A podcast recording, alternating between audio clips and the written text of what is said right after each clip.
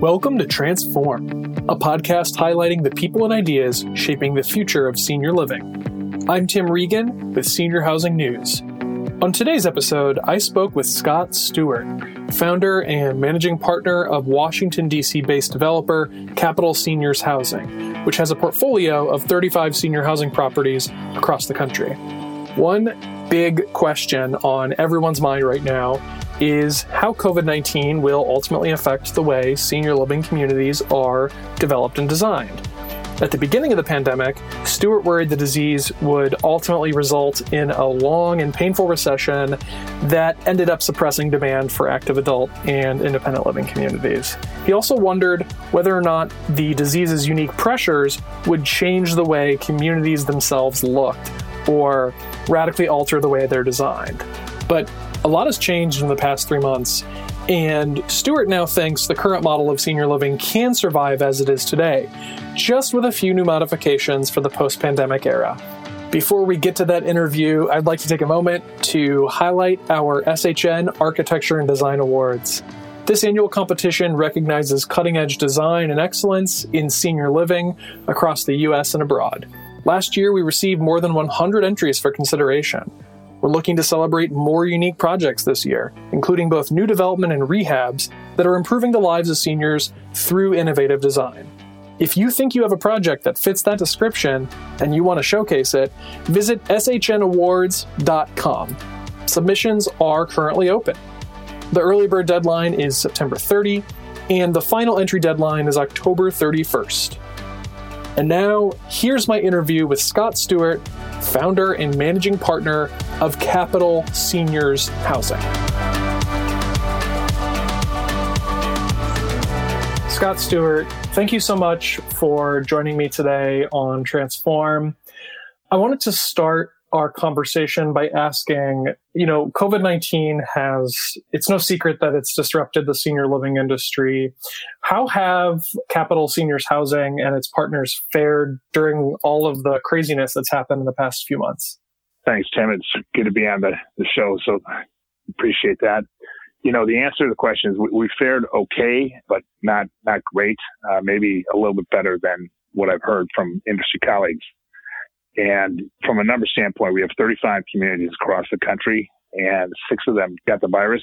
Three of them pretty badly, and three of them just got, um, you know, uh, one or two folks um, caught it, either resident or a caregiver. And, you know, it quickly became the uh, 80 20 rule or the, the 90 10 rule. You know, that became the, the big focus as we did everything possible to, you know, manage and then and then uh, get rid of the virus as as soon as we as we could with our residents and with our um, and with the uh, the caregivers.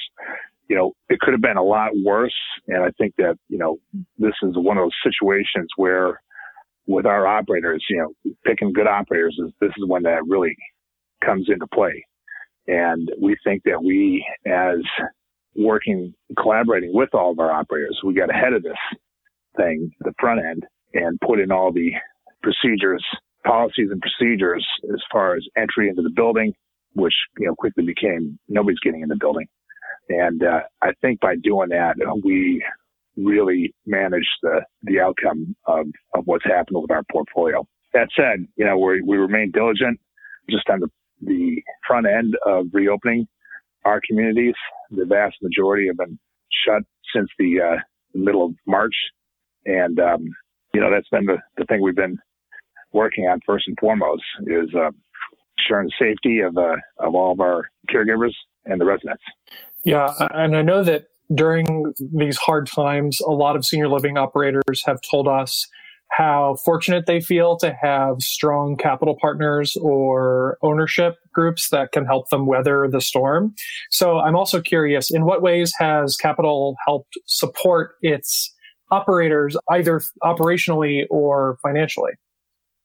Well, the first thing we did was, you know, get them all together. You know, Kyle Henderson, who runs our, he's the chief operating officer, runs all of our asset management, you know, had a great idea to, you know, we're talking second or third week in, in March to, after we interviewed and found out what the plan is for all of our operators and took the good ideas from one and coached up the, uh, you know, some of the others or shared the ideas, had a, um, got, got everybody on Zoomcast, a Zoom call. And, um, with that, had a free exchange of, um, of ideas. And that, that was a moment. I'll tell you, the, the, you know, there's a lot of silver linings with what's happened here. And that was really the first one where it was clear to me that everybody had a mentality, all the operators, even though they compete, they're competitors in many instances, in many markets, were collaborating and sharing stories. And, you know, it's one of those things where it's supposed to be a, an hour and change, and it went up to, you know, two hours plus of a free flow of, uh, of ideas with folks uh, sharing case studies, asking questions of each other, and we were mostly sitting back and, and taking notes and listening to it. So that was a wonderful event uh, to see that happen. And so the free exchange of information was the first thing we did. And then secondly, it became clear that, you know, we had to uh, make sure that the caregivers, the boots on the ground, these heroes who are coming in and working butts off on long, you know, long hours, different shifts, uncertain conditions, that they were, you know, they knew that we had their backs. And to do that, you know, we uh, quickly instituted uh, policies where if you were out of PTO or managing it, that's okay. You know, we're gonna we're gonna skip that and, and not worry about it. You're out of sick days, there too. You know, we didn't want anybody coming in who had felt the pressure to come in and wasn't feeling 100%. And so we took care of that. And that quickly morphed into what we deemed as uh, hero pay. And uh, it was additional compensation for uh, for folks who were coming in and working during these uh, these crunch times. And you know, the other thing we did, which was another moment for me, was we offered to take care of everybody's uh, daycare. You know, quickly schools were closing up, and caregivers with uh, with kids at home had a problem to solve, and we were, you know, we told them, we told our operators that we would cover daycare, babysitting, etc., even from the kid next door. And uh, what played out was that the caregivers worked it out themselves, and somebody who had the first shift would take the kids from their their colleague and transfer them back when, you know, when one came home and the other one went to work. And the coordination at the community level took care of the majority of that aspect. But, you know, the whole, the whole thought was to ensure the, the, uh, the operators and caregivers that this is something that, we're there with them and that it's sure it's going to be, you know, a, a hit to the expense side of things, but, you know, we just have to, just have to acknowledge that and, uh, move on it's it's interesting. You flash forward to uh, to today, and as everybody's you know, realizing how the, the cost of uh, of COVID at the uh, you got two things right. You weren't letting folks in, so you weren't getting the revenue on the side, and all the cost uh, all the costs associated with everything I just went through, plus you know additional PPE that's out there ballooned the, the expense side. And I saw this great coffee mug that said uh, uh, EBITDAC, which you know stood for earnings before interest, taxes, depreciation, amortization, and COVID.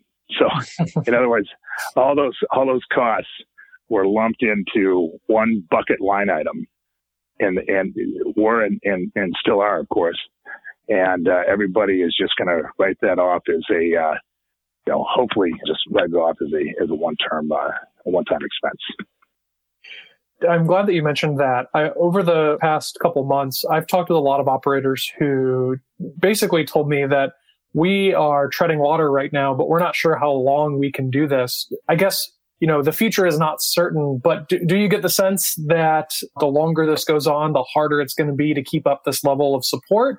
Or do you feel confident that there's a, a new way of doing business that will help keep some of this stuff in the long term should you need it should the pandemic drag on for a little bit longer i think it's going to be a, a, a mix of both tim i think that you know smaller operators that aren't you know super well capitalized are going to feel the pinch if they haven't already. I mean it's expensive stuff. We've got two really great capital partners with with bain capital out of boston and the carlyle group here in DC, and they have they got on board with you know realizing these are very unique situations that call for a lot of leniency and understanding, and gave us the tools that we needed to pass along to the operators to pass along to the caregivers. So you know, is it going to be a hit? No question, no question. But is it a manageable one? You know, for sure it is. I think that we're in a unique and advantageous position vis-a-vis the rest of the industry because of that. And I think that people are going to get, um, it's going to really hurt the, the bottom line and, and they have to make some kind of um, financial amends uh, to compensate for that uh, go forward. I think that go forward, you know, there was um, people are settling into a groove related to this. I think that communities being open is more the norm than the, the exception today. And so obviously if you've got the, the, the top line working better, that helps things. And I think that also, you know, the cost, the cost of things like uh, hero pay, that's going down and the cost of PPE, you know, there's a whole black market out there, right? For a while, things were ballooning in costs and there was a lot of folks who were advantageous about uh, supplying it and jacking up the prices. I think that's fallen by the wayside. So the things are still more expensive than they were in February and January this year, but I think it's uh, it's it's a fraction of what it was at the peak. Yeah.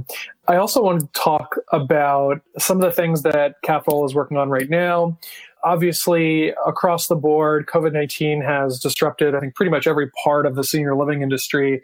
I wanted to hone in on construction, though. I know that you all are sort of always looking for the, the next project. So, did how did COVID nineteen affect the projects that you had in development or under construction? You know, did it result in any job site delays or shutdowns or anything like that? Just one. We did a last year. We opened seven communities. It was a big year for us, and I'll come back to that in a minute. But uh, currently we have five properties that are under construction and four assisted living and memory care and one independent living. And the independent living was the one that was shut down. It was in New York. It's in Plainview on Long Island. And it was deemed as non-essential. So we lost uh, exactly eight weeks construction time as it um, sat, you know, dormant. And uh, people like that? You know, not at all. But uh, do we accept it? Of course we do, and our everybody there is back at work and, and trying to make up for uh, for lost time. But the rest of the communities were deemed as essential, and a lot of the states that were building in there allowed the construction to go on. You know, and here too, you know, you got good development teams, good contractors. The burden was on them to manage the flow of construction activity and personnel and subs. And I think that uh, they did a, a masterful job during that uh, during that time. Now I know that you just told me that you have two very strong capital partners, but how has COVID nineteen affected accessing capital for new projects? Well, you know, yeah, it's a good question. We, we, we came to the realization quickly that it probably wasn't the, the best time to be floating new ideas, new concepts while we had Rome burning. And uh, so we focus in on putting out the fire as opposed to um, promoting or presenting uh, new opportunities. And that's, that's kind of been going on since the past, call it 110 days that we've been in this COVID period. And while we're, you know, contrary, we like to view ourselves as contrarian and looking at new opportunities, we're doing that on the development front because if you think about it, if we get a, a piece of ground that we like, it's going to take you 18 months to get it entitled You like high barrier to entry markets. Another 18 months to, con- to construct it, another year to get it to get it stabilized. So we're talking three years from today, from cutting the ribbon, and four years from it being a, a stabilized community. So we think that the the world is going to be a, a vastly different place. But you know, for the most part, capital markets I think are are shut down. Uh, it feels like they're loosening up to me at least, but all of it's being driven by by debt by the banks. And the banks understandably had to turtle in because they have, they're involved in so many other sectors that are hit harder, I believe, than seniors housing. Had to wait to see how things shake out in the departments down the hall before they can start thinking about lending again. There too, I think that things have loosened up. It feels like it at least, and that the length of this whole shutdown or new opportunities and new development is going to be shorter than most people think on that idea of how this might affect development, a couple ideas sort of have gone through my head in the past few weeks. One is I'm curious if you think COVID 19 could dampen the demand for urban senior living. You know, it, it occurs to me that people might want to avoid density, you know, just given the sort of peculiarness of this disease, or I shouldn't say peculiarness, but uh, given the fact that this disease spreads very easily in, in closer areas. And then I guess the other idea that I had was do you think that COVID 19 might make mixed use projects harder because of the difficulties that retail, hotels, or other mixed use components are having right now during COVID 19? So I can rephrase that for you, Scott. Uh, basically, do you think COVID 19 could do things like dampen demand for urban senior living? And do you think it might also do things like make mixed use projects harder? Dampen it, yes. You know, uh, close it down for good? No, absolutely not. You know, even before this began, we, we are not urban developers. We we strongly believe that this is a suburban product, and the reason for that is that's where the caregivers, the adult children, live, and they're raising their own families, and they're going to want to bring first, certainly first, is living in memory care, and that's where our focus is. Uh, we also think it's easier to build. I see the value, and I I see the attraction to do an urban development, but it's just it's just not for us. It's this business is risky enough to, to build a high rise that has, you know, a lot more units in it than, uh, than, than we're comfortable with. So I don't want to bash it, but, um, you know, I think that people, you know, it's really more of a question on urban centers and, and what's going to happen with them. And while I think that for reasons of what made COVID so dangerous, you know, confined spaces like um, elevators or subways, those are going to set the tone for how quickly or, cities come back. But I think that once they do, people will fall back into. They'll always keep an eye on, on on COVID and what's going on, but I think that their lives will largely get back to uh, the way they were uh, before COVID hit. So I think that the long term prospects are are fine and good for both of those for for both centers where you live, work, play, and also uh, for for cities. I think hotels will, you know, hotels are going to have to slowly bring their way back into things as the seniors housing, but I think that um, I think that in the long term they'll they'll be fine as well. So it's a timing thing, in my opinion.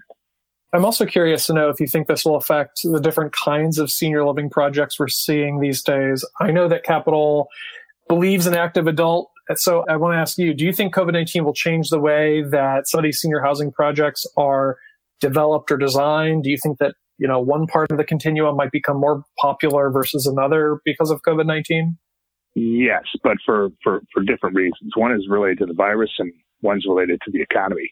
And in the beginning of this, I thought that, okay, here we go. We've had a great, you know, 11 year run with a bull market. And this is the start of the recession. Recessions last, you know, for a long, long time, typically, you know, over a year at least. And that's what's going to set the tone for active living as well as uh, independent living.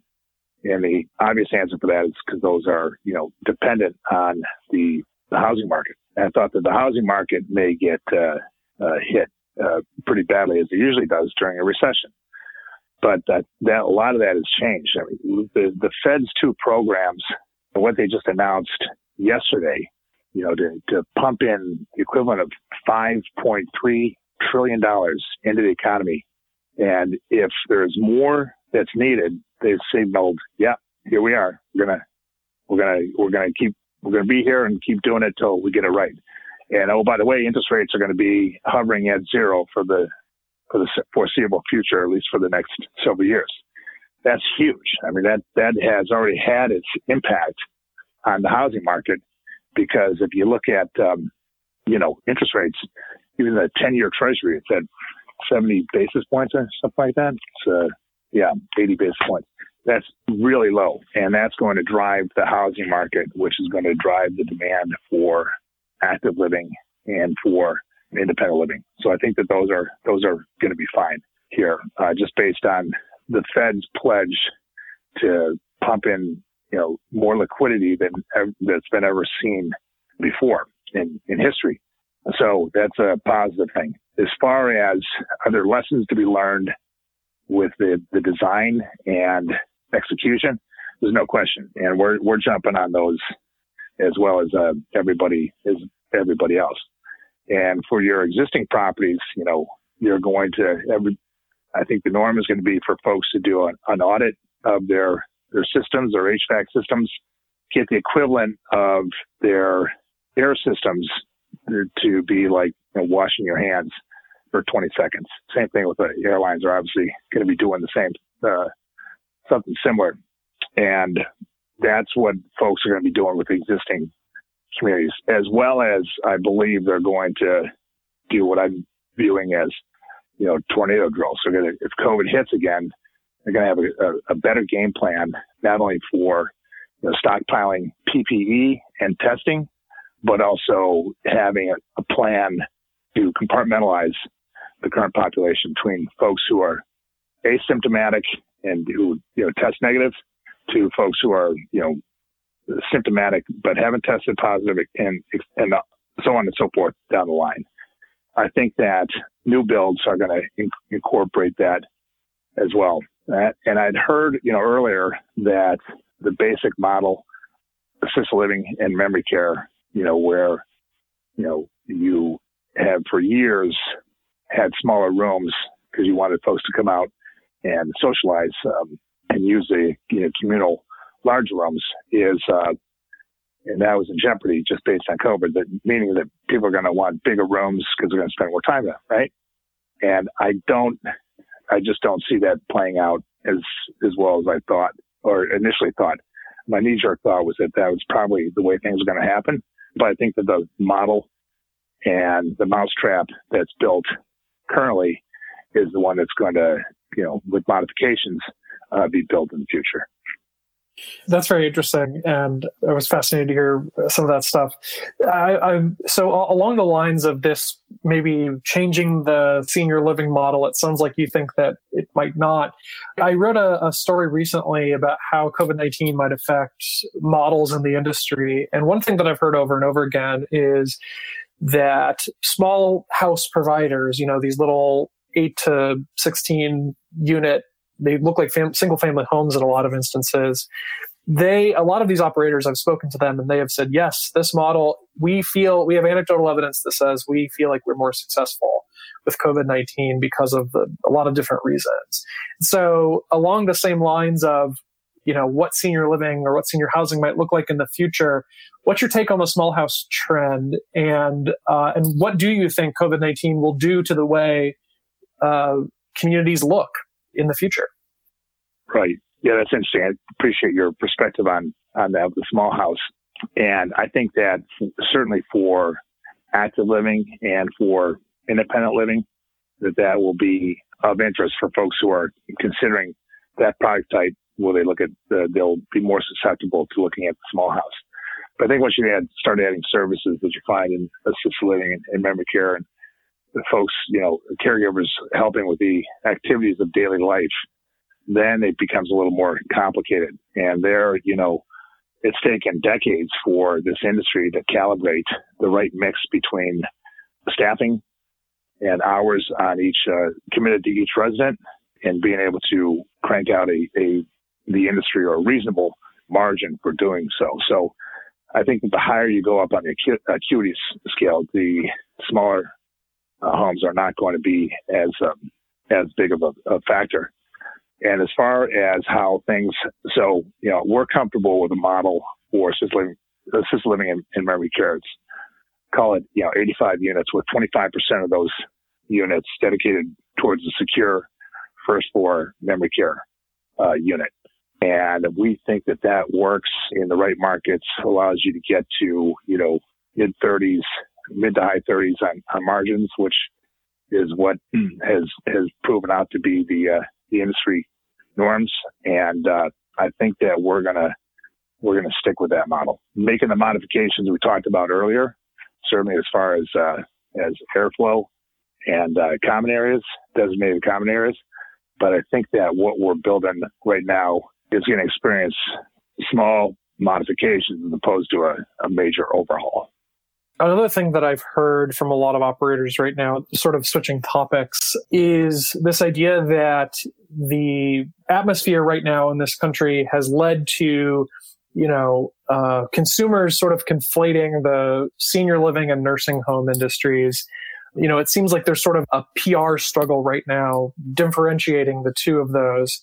And you and I have actually chatted a little bit about this over email. You, you told me that there's a, a, new group that Capital is part of. I think it was it was called People of Seniors Housing or POSH. So right. tell me more about that. You know, who's involved, what you all aim to do, and how all that kind of came together. Well, I think that uh, again, one of the silver linings there's there's silver linings in this whole during this whole period that, I, that are there for the taking.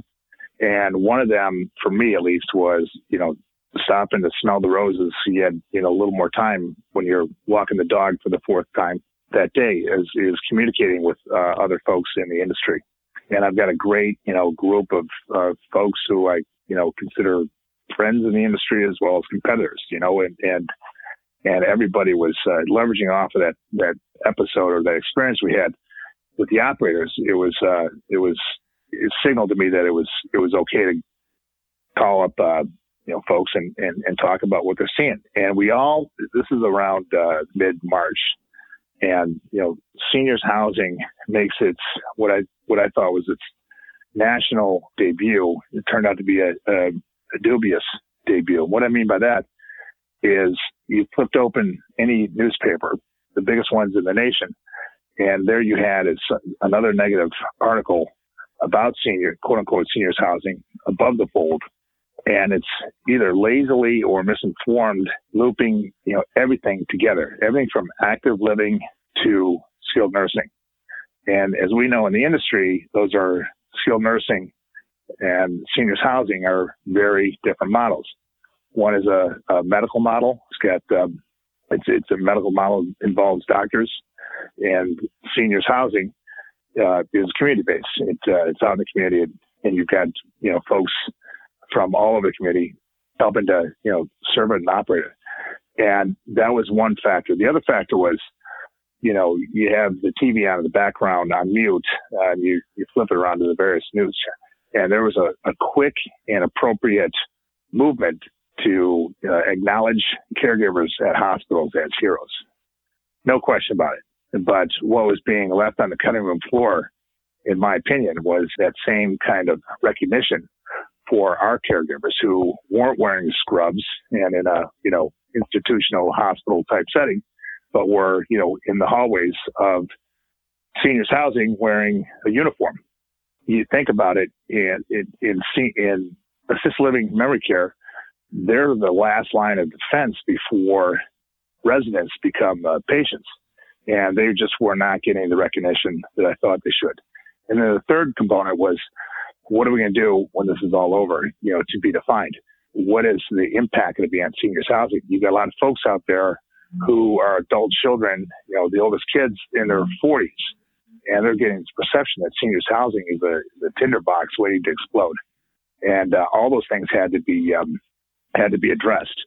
And so, you know, ahead of this uh, Jerry Maguire moment, if you will, and wrote all these these things down into a, a memo, sent it out to about 60 or so folks in the industry. And it, the reception to it was immediate and overwhelming and, and, and humbling to a certain extent. Everybody agreed with it. They were saying, yeah, this is horrible. This is a horrible thing for our industry. Let's get involved. Let's do something about this. And so that led to a program, a direct media program utilizing the majority of the utilization coming from from Facebook because that hits our demo. That hits our demo for caregivers and for adult children. And we were putting out paid ads that when you scroll through Facebook, that it happens, paid content. We're putting that out to those folks in all over the country. And the response there too was, was, was immediate. You know, uh, Facebook's an amazing thing in that it can really pinpoint who it wants to hit as its audience. And you can calibrate that to a level of specificity. That's what we did. And we just, you know, we were getting that message out. And with that, we had a lot of recognition coming back. People like, you know, not only sharing it, but you know, clicking through or leaving us comments.